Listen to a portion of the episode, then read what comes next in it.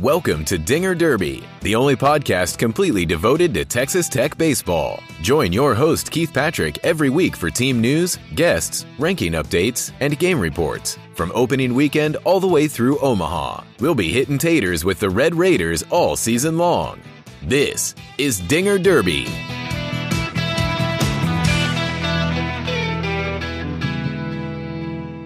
Welcome into the Dinger Derby podcast, the only podcast devoted 100% to Texas Tech Red Raider baseball.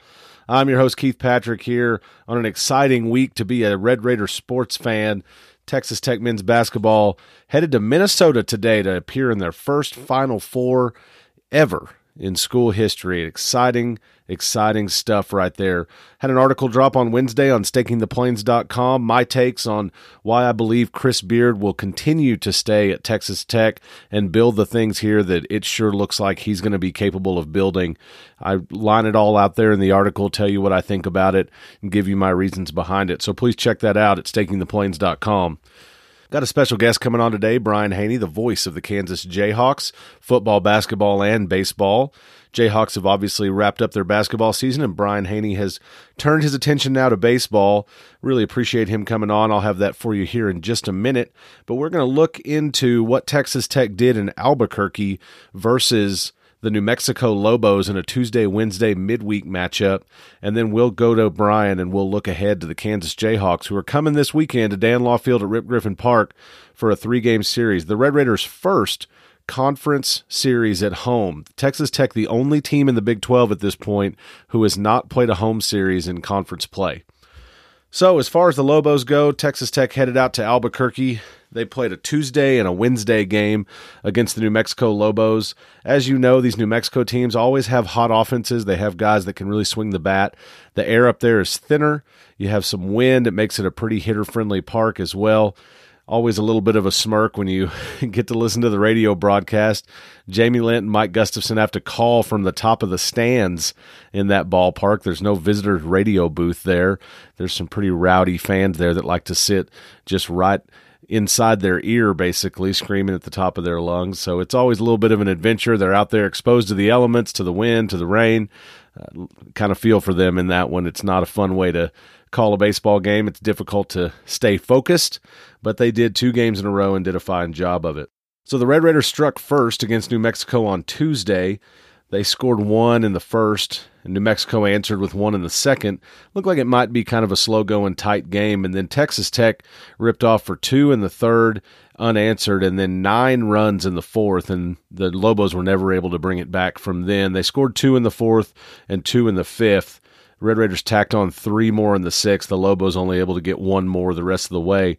So Texas Tech, with 14 hits and an error to New Mexico's 11 hits and no errors, ended up winning 15 to six in the game. Now, your starting pitcher on the day was Bryce Bonnin, something that I told you I expected to see in the last episode. And Bryce Bonnin came out with five innings pitched. He allowed seven hits, five runs, all of them earned, three walks, two strikeouts, didn't hit anyone. He did get the win and improved his record on the season to 3 and 0.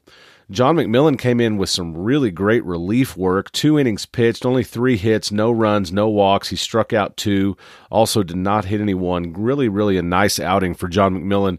Matt Gardner was very complimentary on Wednesday of John McMillon's outing, said it looked like old school John. Just got back to what he does, pounding the strike zone, putting pitches where he wants them, just really staying within himself pitch to pitch and doing what he needs to do as we always say, we know John McMillon's arm is such a weapon for the Red Raiders if he can just get out there and consistently bring it. Hopefully, this is a good turnaround for him and, and an indicator that he'll be able to do that throughout the rest of the season. Word was that McMillon was bumping 97 on the day out there in his two innings. Ryan Sublette came in and closed it out. Two innings of his own. He allowed one hit, one run, one walk, one strikeout. He did throw a wild pitch and hit a batsman, but overall, not a bad outing for Sublette. Matt Gardner also said that he had liked what he had seen from Sublette. They wanted to get him some more opportunities, but his last several outings, they'd been happy with him. Of course, don't forget he did close it out against Stetson, came out and was bumping 98 in that game. Just really, really was throwing well, both from a velo standpoint and his command was fantastic. Offensively, the Red Raiders jumped all over the Lobos, and that wasn't totally unexpected, especially in a two game midweek. You're kind of playing Johnny Bullpen out there, especially from their standpoint. They did end up using six pitchers on the day. On Tuesday, their starter went three innings pitched. He did give up five runs and walked a couple as well. Really, the story of the day was home runs. Red Raiders hit four dingers on Tuesday. Cole Stilwell hit two all by himself. He ended up going two for five on the day, two runs scored, three RBI. Stilwell really looked nice. And you watch that game with two home runs and you wonder maybe Cole Stilwell just locked himself up an opportunity to hold down that DH spot. I mean, you've been waiting for that bat to emerge. The coaches have really liked Stilwell's approach, like the progression he was making, and now you may see that he's going to grab that spot at DH and maybe not let go of it. So that would be great if that was something he was ready to do to grab a hold of that spot because you have some question marks still in left field and at shortstop. You really would love for someone to lock down from a batting standpoint, and you can kind of figure out these other things and move forward. Additionally, in the day, on top of Stilwell, you also saw Cameron Warren hit a home run. Cam went one for three on the day with two RBI, two walks, three runs scored. And Drew Baker also hit a home run of his own. Baker went two for four on the day, one RBI, and two runs scored as well. So, all in all, a nice day for the Red Raiders offensively. You had no stolen bases as they weren't particularly necessary to get out there and be super aggressive on the base paths. Gabe Holt went two for four on the day, two RBI, a walk, and two runs scored. Nice to see Gabe kind of get back in form there. Definitely get some good swings of the bat and putting some barrels on balls. You know, that's just what Gabe needs, kind of just what the doctor orders for him. Dylan Neuse went two for six, two RBI, and a run scored as well. Nice day for Neuse, and he continues to impress on this team. Brian Klein, one for four, an RBI, a walk, and two runs scored just all around, you can kind of run up and down the team. Everybody had a pretty good day. Josh Jung still continuing to struggle a little bit. He went one for six, no RBI run or walks. Not the greatest day for Josh Jung. Uh, he did get left once out there as well, but I still have faith that he'll be putting things together. But you know that he's got to feel frustrated, and I feel for him because I know he's putting in the work. So the Red Raiders really dominate that one 15 to 6. You're feeling pretty good. That pushes them to 19 and 7 on the season and New Mexico to 500 at 14 and 14. So then you come into the Wednesday game against New Mexico. Coach Tadlock doesn't like two game midweeks. He tries to get rid of them with longer four game weekend series to eliminate the need for those two game midweeks. He also, as you know, the later series against New Mexico later this month, he tried to move one of those games up earlier this season, but weather forced it to move back to its original position on the schedule. So Red Raiders come in, they score two early against New Mexico. They answer with one of their own in the first, another in the second. So you go into the third tied 2 2. Then the Red Raiders reel off six in the third, and you're feeling like, here we go again. Not going to be a bad day for Texas Tech. They exit the third inning up 8 to 2 on the Lobos. Lobos then start reeling off crooked numbers in every inning. They put on two in the fourth, three in the fifth. They get two more in the seventh, and three in the eighth all of a sudden the Red Raiders are trailing, and all they could muster after the third inning was one run in the eighth. They end up falling to New Mexico nine to twelve. Red Raiders with 15 hits to New Mexico's 13s. Texas Tech booting it around again a little bit. Two errors on the day. New Mexico with only one. Not a great day for Texas Tech. The game stretches out to almost four hours. Hunter Dobbins got the start for Texas Tech, but it's Taylor Floyd that ultimately earns the loss, dropping him to 2 and 2 on the season. Dobbins went 3 innings pitched, he allowed one hit, had 3 runs, all of them earned, two walks, two strikeouts, did throw a wild pitch in there as well. Not a terrible day for Dobbins, but you certainly would like to see him as a starting pitcher lock up, lock him up a little bit better than that. Although, as we said, the ball does carry there well, and pitchers have to understand in that park that runs are just going to get scored, but you have to limit the damage, work your way out of trouble when you can. Caleb Freeman came in for an inning in relief, and it was just not a good outing for Caleb. He allowed six hits, four runs, three of them earned. Just really, really damaging there as far as he's concerned. Dane Haveman turned in two and a third, had a hit, two runs allowed, one of them earned. He did get a strikeout. As I mentioned, Taylor Floyd came in for an inning, allowed three hits, one run, it was earned, and two strikeouts. And Clayton Beeter came in to close it out, two thirds of an inning pitched, but Beeter struggled as well. He had two walks and allowed a hit that ended up loading the bases. Ultimately, two hits, two runs scored, two walks, two strikeouts, and a wild pitch that also scored runs. So just not a good day at the mound for Texas Tech. A little bit frustrating because you had several guys who've had really solid outings. Hunter Dobbins has had good outings. Dane Haveman's leading the team with 15 appearances. He's had some really solid outings. Taylor Floyd as well, getting lots of strikeouts. And Clayton Beeter has really become your save specialist very much has been a closer for the Red Raiders. I believe he has five saves on the season, but just not a sharp day for him. Was not able to work out of the trouble that he was getting himself into. At the plate, the Red Raiders didn't have nearly as good of a day as they did on Tuesday. Gabe Holt went one for five, had an RBI and a walk. He did have three stolen bases on the day. Nice to see Gabe out there doing what he does best. Dylan Neuse also tacked on a steal as well. Neuse went two for four. He had one RBI, a walk, and two runs scored. Josh Jung with a really strong day went three for five with three runs and a ribby as well. Nice to see Josh out there doing what he does best. He did get a single and a double. I think Gus might have jinxed him bringing that up. Didn't see, didn't see Josh get the the triple. It was Josh Jung against New Mexico last year that he did hit for the cycle, but we haven't seen that kind of production from him yet this season. Other Red Raiders were strong at the plate. Cameron Warren went three for five with three ribbies and a run scored. Cameron Warren continues to lead the Big 12 in RBI, I believe. Drew Baker also three for five on the day with a run scored. Overall, not bad performances. The errors were a little bit frustrating. One of them was charged to Dane Haveman, the other to Drew Baker when he was at shortstop. You continue to see movement between Cody Masters and Max Marusak moving in and out of left field, trying things out. In this game on Wednesday, Drew Baker did play the entire game at shortstop, but he and Easton Murrell traded out on Tuesday.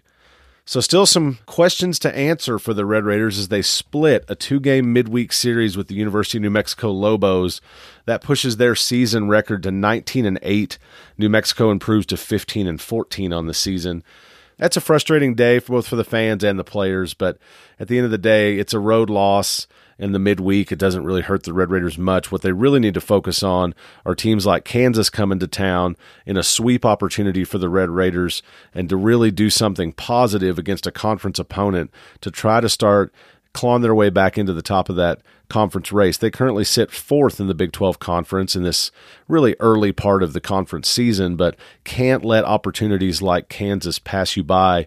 They failed to get the sweep against Kansas State, did win the series two games to one, but getting all three from the Kansas Jayhawks would really, really help them and probably be necessary because I would imagine more Big 12 teams than not will be sweeping Kansas this season. They are really struggling so far. So, speaking of the Kansas Jayhawks, I want to welcome in Brian Hanni, good friend of mine, friend of the podcast, friend of Texas Tech athletics in general.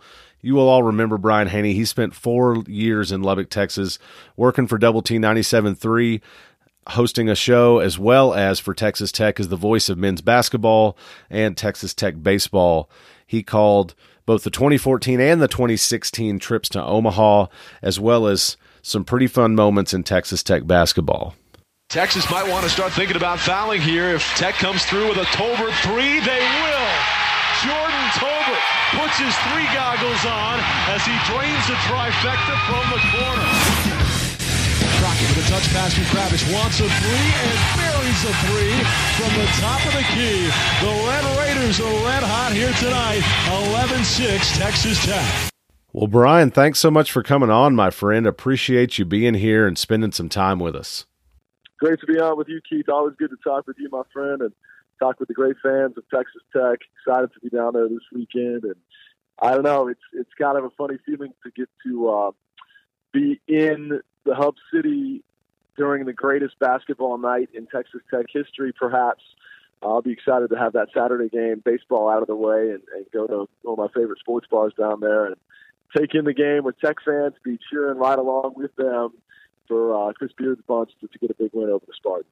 That's cool, man. Well, at, of course, everybody remembers your voice as the voice of the Red Raiders, basketball and baseball during some pretty big moments in those programs. So we miss you around here. Glad that you're back home. I know Mama called for you, and you're back home there and, and enjoying it. I, absolutely, but and you're doing everything right, all major sports and MC and yes, stuff, and being the guy, right?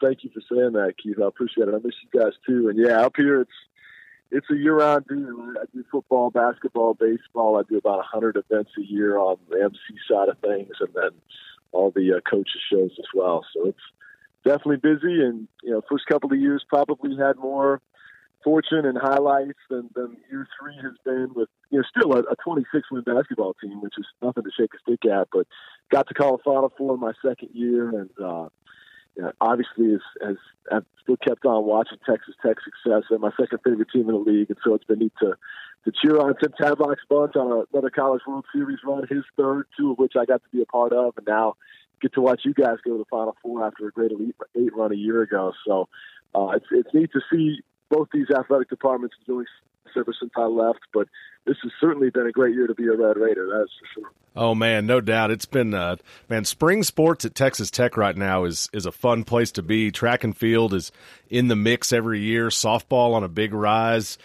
Women's basketball taking big steps forward. Obviously, men's basketball in this big run. Baseball continuing to do the things they've been doing, and amazing recruits in here. Guys kind of putting it together, but it's been a lot of fun to be a part of. I'm glad. I'm glad you mentioned basketball because I had kind of a particular basketball question for you, maybe a little perspective that Texas Tech folks don't have.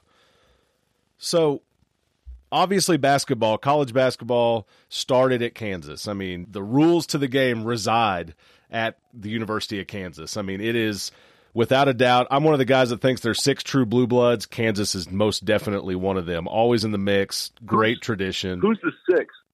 I got to ask you, who's the sixth? Because I always look at it as five.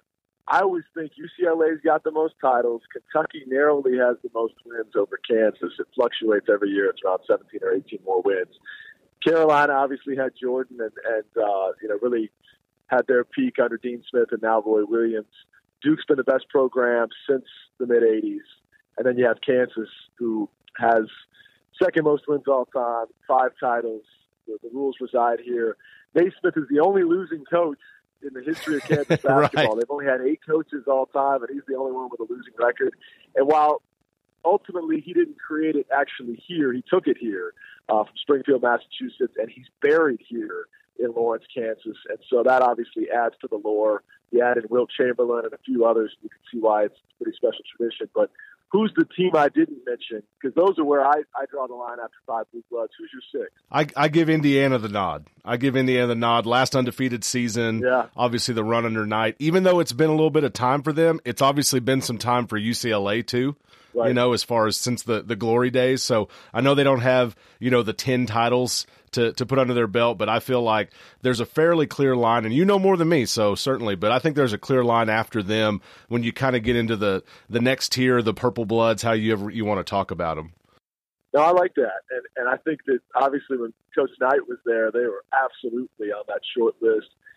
Mike Davis wasn't able to sustain it beyond that 0-2 Final Four for them, but it's been a pretty dormant season where some coaches have gone to die, quite frankly um, to where I, I almost kind of bump them into that, that next grouping that would have an Arizona type program and, and some other Michigan State, yep.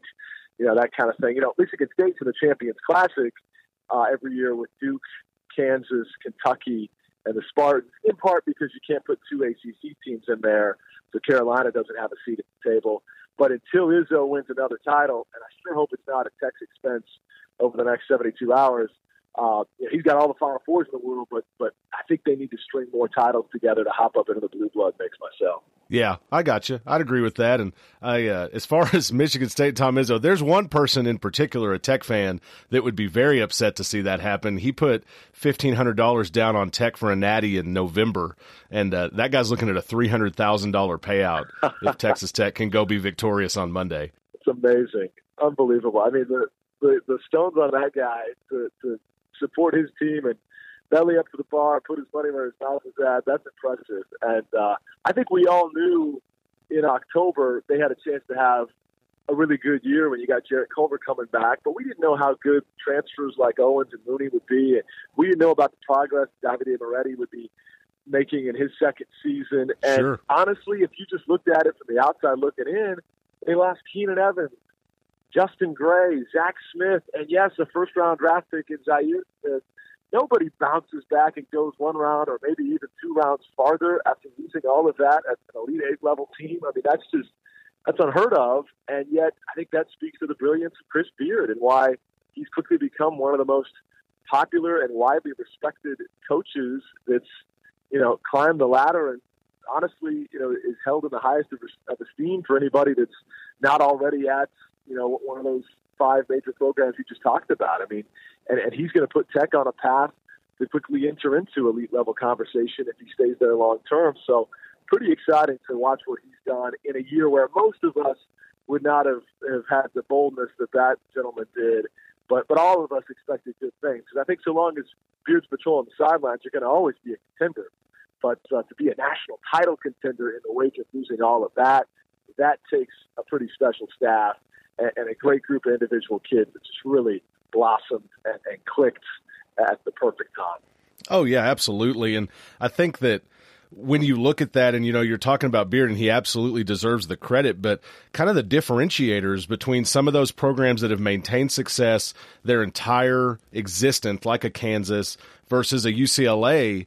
UCLA was built around John Wooden, you know, and and the the success they built there in that program in the 60s and 70s, and maybe not the sustaining culture that you've seen. And I think that's what Chris Beard we're seeing the front end of. Fantastic coaching, brilliance, grind, work ethic, but he's building a culture that could be sustained. And I have an article that came out on Wednesday on staking the plains about why I think he'll be staying. And I certainly think that that he's a guy that could stick around. I think Kirby Hocutt's going to do things the right way, and that this could be a place that he could really build something, and you could build that that culture of success. And then, however many years down the road, you're going and looking for an elite coach, something that the Kansases and North Carolinas are able to do, rather than looking for the next up and comer. Right, exactly. And uh, clearly, the, the is being established. They already had, in my opinion, second best basketball facility in the conference. Talking about United Supermarkets Arena and what they've done to spruce up the locker rooms, the players' offices, practice gym, all that. I mean, they- they're building something that now compares favorably to a, lot of the teams that they're up in recruiting battles against, and you know they're joining the big boys. So it, Right. it's really exciting as somebody that still cares a lot about Tech to see that type of headway not only being made on the sidelines, by Tech's administration and the fan base. Because you know it takes everybody being on board, and and those fifteen thousand that are showing up every single night have a big hand in this too. Right, absolutely. And yeah, you mentioned that practice facility, the Dustin Womble Center across the street there from the arena. It's it's currently under construction. That facility started as a $23 million project. And as Chris Beard got input and of course took the team to an Elite Eight last year, it's now a $30 million project. So stepping even more forward and donors getting even more excited about the program. You love the excitement there. But what I was really trying to get to with Kansas and, and something that Texas Tech fans don't exactly understand, and I'd love your perspective.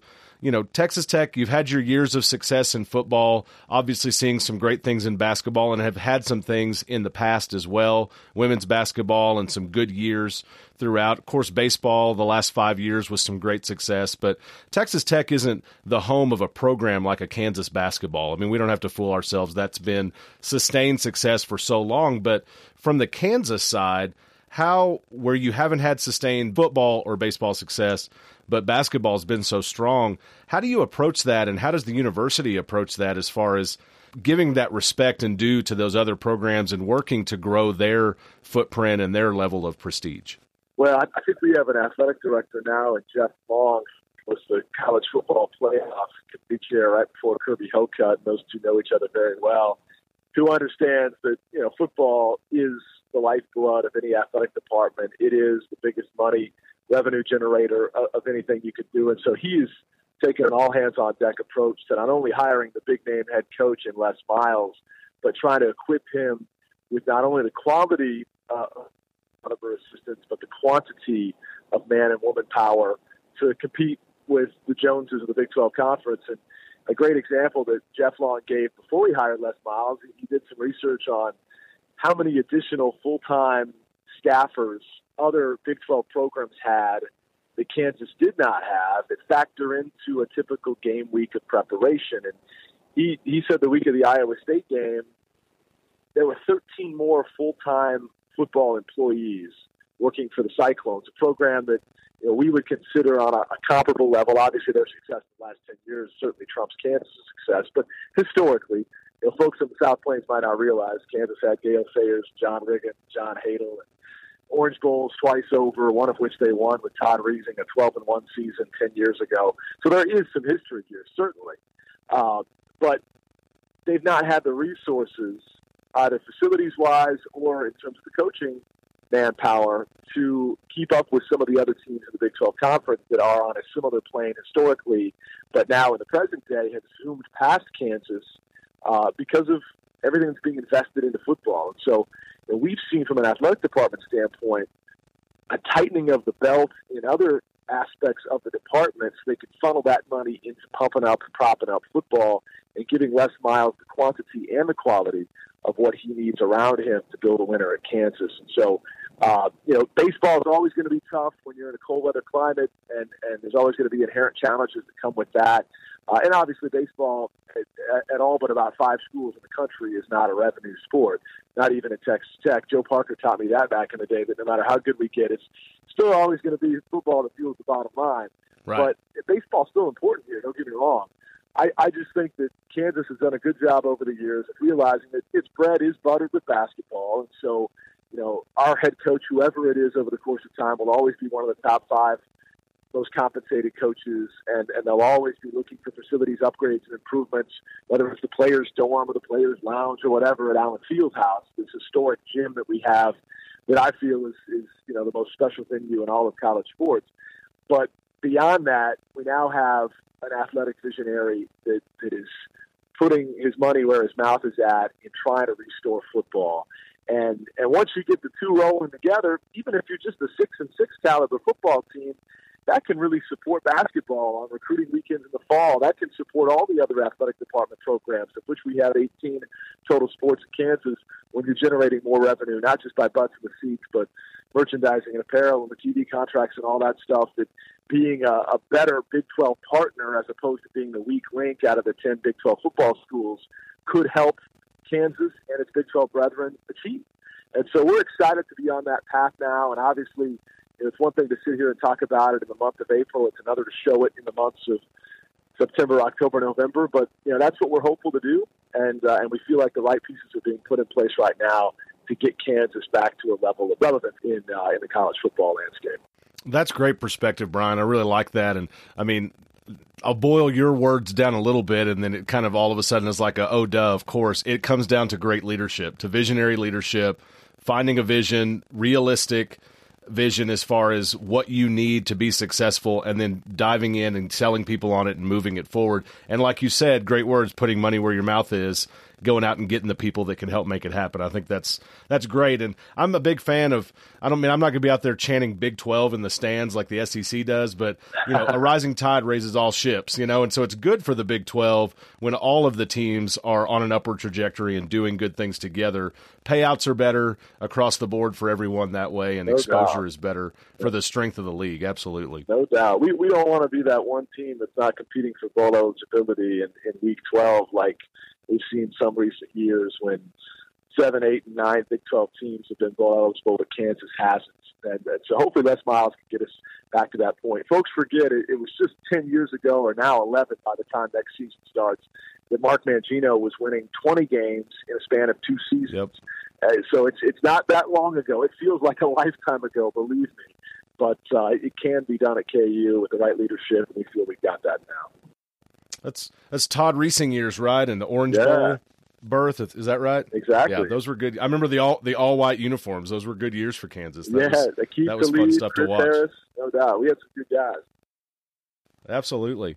Well, let's dive in and talk about baseball a little bit. I know you're kind of transitioning from basketball into baseball. You've done a series and now jumping in, coming back to Lubbock and calling this series against the Red Raiders. This is Tech's first home conference series. They're the only team in the conference that hasn't played a conference series at home yet. So excited to get to see them a little bit because they're on a, a pretty big road stretch here. They're going to have 10 of 13 on the road. They're doing a two game stand in Albuquerque against New Mexico. Uh, actually, playing that second game today should be finishing up pretty quickly. And then next week, heading on to Duke or to uh, New Mexico State and Midland, and then on the road again. So a chance to see him this weekend. But tell us a little bit about this Kansas squad, kind of how their season is looking so far. Well, it was good to see him get a win on Sunday to avoid starting out 0 and 6 in league play. And, and the bats came alive on Sunday, which has been the big story, I think, for Kansas this year. Some underwhelming offensive production. And some of that is, you know, it's, it's a cold weather team that's finally had a chance to play at home. You talk about Tech's home versus road schedule. KU's first home game was Saturday. Right. game number 25 on the year. Right. Okay. You play 56 in college baseball, and half of their games before they even got home were spent out on the road. And so, um, you know, that's been tough. And I'm not saying that's the direct reason why the Bats have struggled, but, you know, they, they've not had a chance to settle into the comfy confines of Hoglund Ballpark and get into a rhythm at home. I remember my years calling Texas Tech baseball – gosh, there were so many seasons where we had north of 30 home wins and, and you know maybe four or five home losses. And KU's not going to play that many home games. And honestly, you know they, they've struggled wherever they've been to have consistency outside of Jaxx Groshans, who's catcher and DH that now has 11 home runs on the year after hitting one in the Tuesday night game versus Wichita State. Uh, his 11th, and he's really the bright spot. He leads just about every offensive category you could lead, and after him, you've got a lot of upperclassmen that I have great confidence in and, and I'm a big fan of. But for whatever reason, almost halfway through the season, they just aren't clicking like we thought they would be in their junior and senior camp senior campaigns. And I'm talking about Rudy Karre in, in the outfield, James Cosentino at second base, Brett Vosik, our left fielder.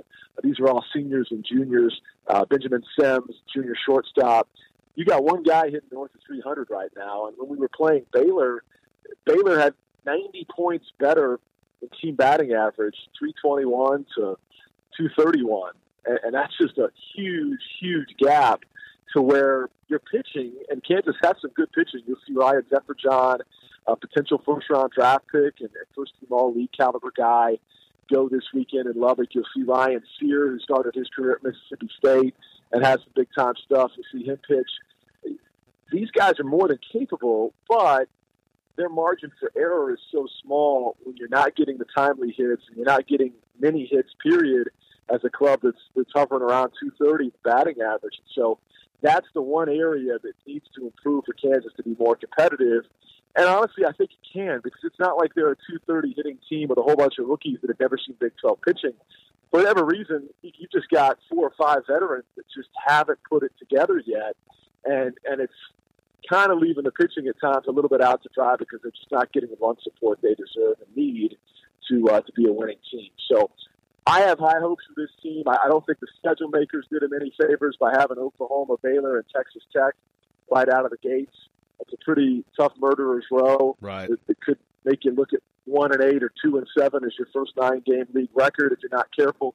And so uh, I think the Kansas, you know, anything they can get this weekend in Lubbock, whether it's one, two, or three, would feel like, you know, a major, major accomplishment because they were 0 5 to open league play and staring down the barrel at 0 6 until those bats awoken. And it showed us that it is possible uh, to come alive offensively for this team. But unfortunately, they've been fewer and farther in between offensive games like that one on Sunday. Right. Well, and yeah, that was a that was definitely coming alive, as you said, on Sunday against Baylor, winning twelve to seven. And really, so far, Kansas and Texas Tech only share one opponent. They've both played Wichita State. Kansas in two one game sets, losing two to three in a thirteen inning game, and then also losing one to nine yesterday, actually. But I wanted to go back and talk about Jaxx Groshans, who just, as you said, leading in every category, 367 batting average, leading in runs by almost a factor of two. He's got 25, 36 hits on the season. He's slugging a 745. He's the walks leader with 20. I mean, really a strong stat line for him. He is a, a Texas guy, so you like to see that, a Magnolia, Texas native out there, a junior, but I think Red Raider fans can actually identify a little bit this season, even you know when you're comparing to other Red Raider teams in bats not quite doing what you want them to do, not hitting with runners in scoring position, not able to to get things working. A lot of the Red Raiders' losses this season have been really close, even one run games, especially in, in conference play. So that's certainly something they can identify with. And you talk about Zeferjahn, and Red Raiders should not in any way look at that and think pushovers by any mean. He's got a 220 ERA. He's a big pitcher. He's 6'5, 225. He's a righty. Just his whip is a 105. I mean, he's really putting some stuff out there, you know, in 41 innings pitched. And Ryan Cyr as well is somebody that's seen a lot of time, 41 and a third. He's two and three on the season, but some experienced players, as you said, Brian, that are out there trotting out for Kansas. And I don't think Texas Tech, certainly the fans, don't feel like there's ever that easy win, that easy sweep in the Big 12. And there's just not. Anybody can hop up in baseball and get you any time, as with many sports. And I think Kansas is always kind of poised and ready to jump up and get you. And you were talking about football earlier. I've always felt that way as well. Even in the down years, I'm always nervous about playing the Jayhawks because Texas Tech just seems to find ways to struggle against Kansas at times. Yeah, you don't want to be that team that, that loses uh, to the team that everybody else able to beat, and and you know we've seen that at least uh, on one occasion back in the Terry Allen era when Kansas went down to Lubbock and won in football. And this baseball team has been sneaky dangerous under Rich Price at times in his 17 seasons, the dean of Big 12 baseball coaches. And I think when you've got quality starting pitching like the two guys you just listed off and the Davis and Sunday matchup, clearly, you know, they can be competitive and, and can be a threat. And uh, it's just a matter of supporting those those pitchers with a little bit of run support. And for Kansas, you know, I, I don't know. I don't know what the forecast for this weekend, how they'll fare against some of the caliber pitching that Texas Tech can trot out there. But no doubt, Zeferjahn is a guy that now is a junior, is posting great numbers. Uh, Rich Price feels he's definitely a first or second round draft pick. The last mock draft I saw I had him going 41st overall. And you know, he's got velocity in the, the 96, 97 range. And the difference between him now and what you saw the last two years is he's more mature and he's able to pitch through trouble and not let a couple of guys getting on base right. just make him unravel mentally. Uh, like at times things can snowball in the past. I, I watched him pitch out of trouble in, in all six innings on on Saturday in the doubleheader versus Baylor. And ultimately surrenders just one run, and yet you know there were instances in which Baylor could have scored every single inning, but he kept his cool this time, and that I think was the next necessary step he had to take to go from being a, a pretty good pitcher to a great one, and I think he's he's on the cusp of being just that. So it's an exciting time, but obviously. You got to support your pitchers. He can hang goose eggs till he's blue in the face, but if there's nothing uh, on the run column for your side, you're not going to go out a winner. And so that's where Kansas is going to have to scratch a few across on Friday and Saturday, and, and hopefully all three days of the weekend. But you know, Cyr and Zeferjahn are really going to give you a chance to win if they can get any kind of offense behind them. Right. Well, and you talk about working your way out of trouble and not unraveling with runners on base, and it does look like when I look at the fielding side of things for for the Jayhawks that no one is really having a bad year from the the fielding perspective. Nobody has over 5 errors and that's only one player. I mean, I think that's a pretty common number, you know, middle infield or if it's a younger player, but you know, not really booting the ball around terribly out there. So that's something that a pitcher can stand in there and trust the guys behind him that they're going to back him up, especially if you're worried about run support. At least you feel like if you do you do your job, you've got guys behind you that can that can help you out if you're getting balls on the ground.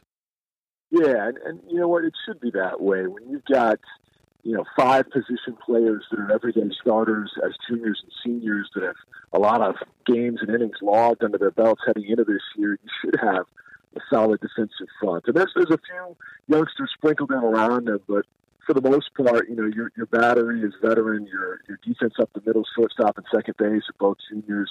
You know, two your outfielders are upperclassmen, and, and I think that's indicative in how consistent they've been. So, hopefully, uh, all three phases of the game, pitching, hitting, and defense, will start to click for Kansas uh, because we believe this is a season where they can get to Bricktown and they can make some noise and, and, and possibly play beyond that. But the start they're off to has, has certainly left a little bit to be desired offensively, and we hope that changes in Lubbock. Although we understand it's going to be very difficult for that to be the case. Well, I hope the Red Raiders do make it difficult, Brian. I, you know, it is a it's a 15 and 13 season overall for Kansas, so they have some ground to make up, and they still have time to do that. But final question for you: just if there's one guy we're looking at here that could have the breakout, that could step up and really make noise and make life difficult at the plate for the Red Raiders, who who's that guy going to be? Well, you know, the guy that's already broken out that you've chronicled well is, is obviously Jaxx Groshans. The guy that's underperformed but could be just as impactful for Kansas is their two-hole hitter and second baseman James Cosentino. Vosik, Sems, all these guys have upside. I think Cosentino at times in his first two Big 12 seasons has been, you know, KU's real catalyst, and, and at other times he's struggled with strikeouts like we saw uh, four times on Tuesday night versus Wichita State, and actually six times versus the Shockers a week earlier, which was crazy to see. So there's so much more in him that we've not yet seen come to life here in, in 2019, and you know I'm real hopeful. You know he's about to turn that corner because when he's on, he's a great line drive, doubles type hitter that, that can really fuel some Jayhawk rallies, and that's that's just a spark they could use. And then Rudy Karre, whether he's sitting leadoff or fifth, he's got great speed and the potential to be a really good table setter for Kansas. He too has been way below the level we expected, and so real hopeful he'll get going as well. Awesome. Well, we'll watch for him, Brian. I'm going to be out there, and always a good day when you're in the ballpark, one way or another, however it goes. It's just nice to be outside and enjoying some baseball. But I know you're traveling, man. I know you're driving across the state for work, so I sure do appreciate you giving me some time and, and coming on and talking about baseball, man. I looking forward to seeing you. I hope you have a safe travels and a good call here in Lubbock. Hey, thanks, Keith. Always good to hear from you, buddy. I appreciate all the Tech fans supported me in my four years down there. It's a second home for me. While I can't cheer for them Friday through Sunday on the baseball diamond, I will absolutely be wearing some scarlet and black come Saturday night. Let's go take down Sparty, all right?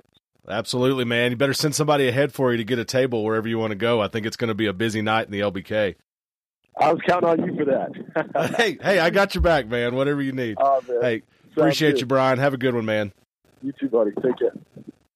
Well, there he is, Brian Hanni, the voice of the Kansas Jayhawks. Just a great breakdown there of what these Jayhawks are bringing with them to Lubbock. Just really appreciate Brian. He's been a good friend over the years. Enjoyed getting to know him when he was in Lubbock, and just so excited for a guy like him to be out just living his dream. If you don't know, you know, Brian came to Lubbock, Texas, had some great experiences here. He called the both College World Series appearances in 14 and 16 for the Red Raiders. He was the voice of men's basketball as well. Had a show on Double T 97.3. Just a guy that really became a part of the Lubbock community and uh, did a lot of things out here. He called a, a staff student softball game for me one time when I worked at Texas Tech, and just a really great guy all around, willing to do charity things and help folks out, and always been a good friend to me. So I appreciate him coming on and looking forward to having him back in town a little bit. But Brian left Lubbock to go back home. He went back to his alma mater and in his late 30s had the opportunity to go and live his dream and his dream job. So you certainly can't fault a guy for that. So excited that he was able to go do that at Kansas and just a guy that works really hard. And I appreciate him and appreciate what he brings to broadcasting and what he brings to the Big 12. He's just really a top notch guy and, and a professional all the way around. Well, make sure you get yourself out to the ballpark, Dan Law Field at Rip Griffin Park. If you're in Lubbock this weekend, watch the Kansas Jayhawks take on your Texas Tech Red Raiders. All three games will be on Texas Tech TV, and you can catch them on the Texas Tech Sports Network. Here in Lubbock, that's Double T 97.3. You can get them on the Double T 97.3 mobile app. The Friday game will be at 6:30 p.m. Saturday game will be at two o'clock. That'll give you plenty of time to watch some baseball, and then go watch the Red Raiders take on Michigan State in the Final Four. And then Sunday, the game will be at one at Dan Law Field. Should be a fun weekend of baseball. I believe there's going to be some pretty nice weather here in Lubbock, America, so should be good times out there. Also, go find you a place, get around some other Red Raiders, and watch that men's basketball team in their first Final Four. There's going to be watch parties all over Lubbock, Texas. I'm sure they're all over the place. Go check the Texas Tech Alumni Association in your area. Get in touch with them. If you're in Lubbock, you can go check out Lubbock in the Loop. They have a pretty good listing of a lot of different watch parties and places to go watch. I think I'm going to try to head to Four Golf with my wife. There's seating for over 700 there. Should be fun to be around a big crowd of Red Raiders to celebrate what I feel like is going to be a great victory and heading to their first ever opportunity in a national championship in men's basketball. So fingers crossed, looking forward to it. Should be a lot of fun. I'll be back in your feed next Monday recapping this Kansas series and looking ahead to what's going on next week for the Red Raiders as they meet the New Mexico State Aggies in Midland for one midweek game on Tuesday, April 9th, and then they'll travel to Morgantown to visit the West Virginia Mountaineers in a three game series the following weekend. So until then, I'll look for you around the ballpark. Enjoy baseball, enjoy basketball, enjoy spring sports, and being a Red Raider. It's a fun time right now. Don't let it pass you by. We'll talk to you soon. Until then, wreck 'em. Thanks for tuning in to Dinger Derby and sharing our love for Texas Tech Red Raider baseball. You can connect with Keith on Twitter at Dinger underscore Derby and find more Texas Tech sports content at stakingtheplains.com. Help us out by rating us and leaving a review on iTunes. And remember to tell your friends about the show. Keith will be back next week with another episode of Dinger Derby. And until then, wreck 'em, Tech. Keep your hand on your gun. Don't you trust anyone. There's just one kind of man that you can trust. That's a dead man or a gringo like me. Be the first one to fire. Every man is a liar. There's just one kind of man who tells the truth. That's a dead man or a gringo like me.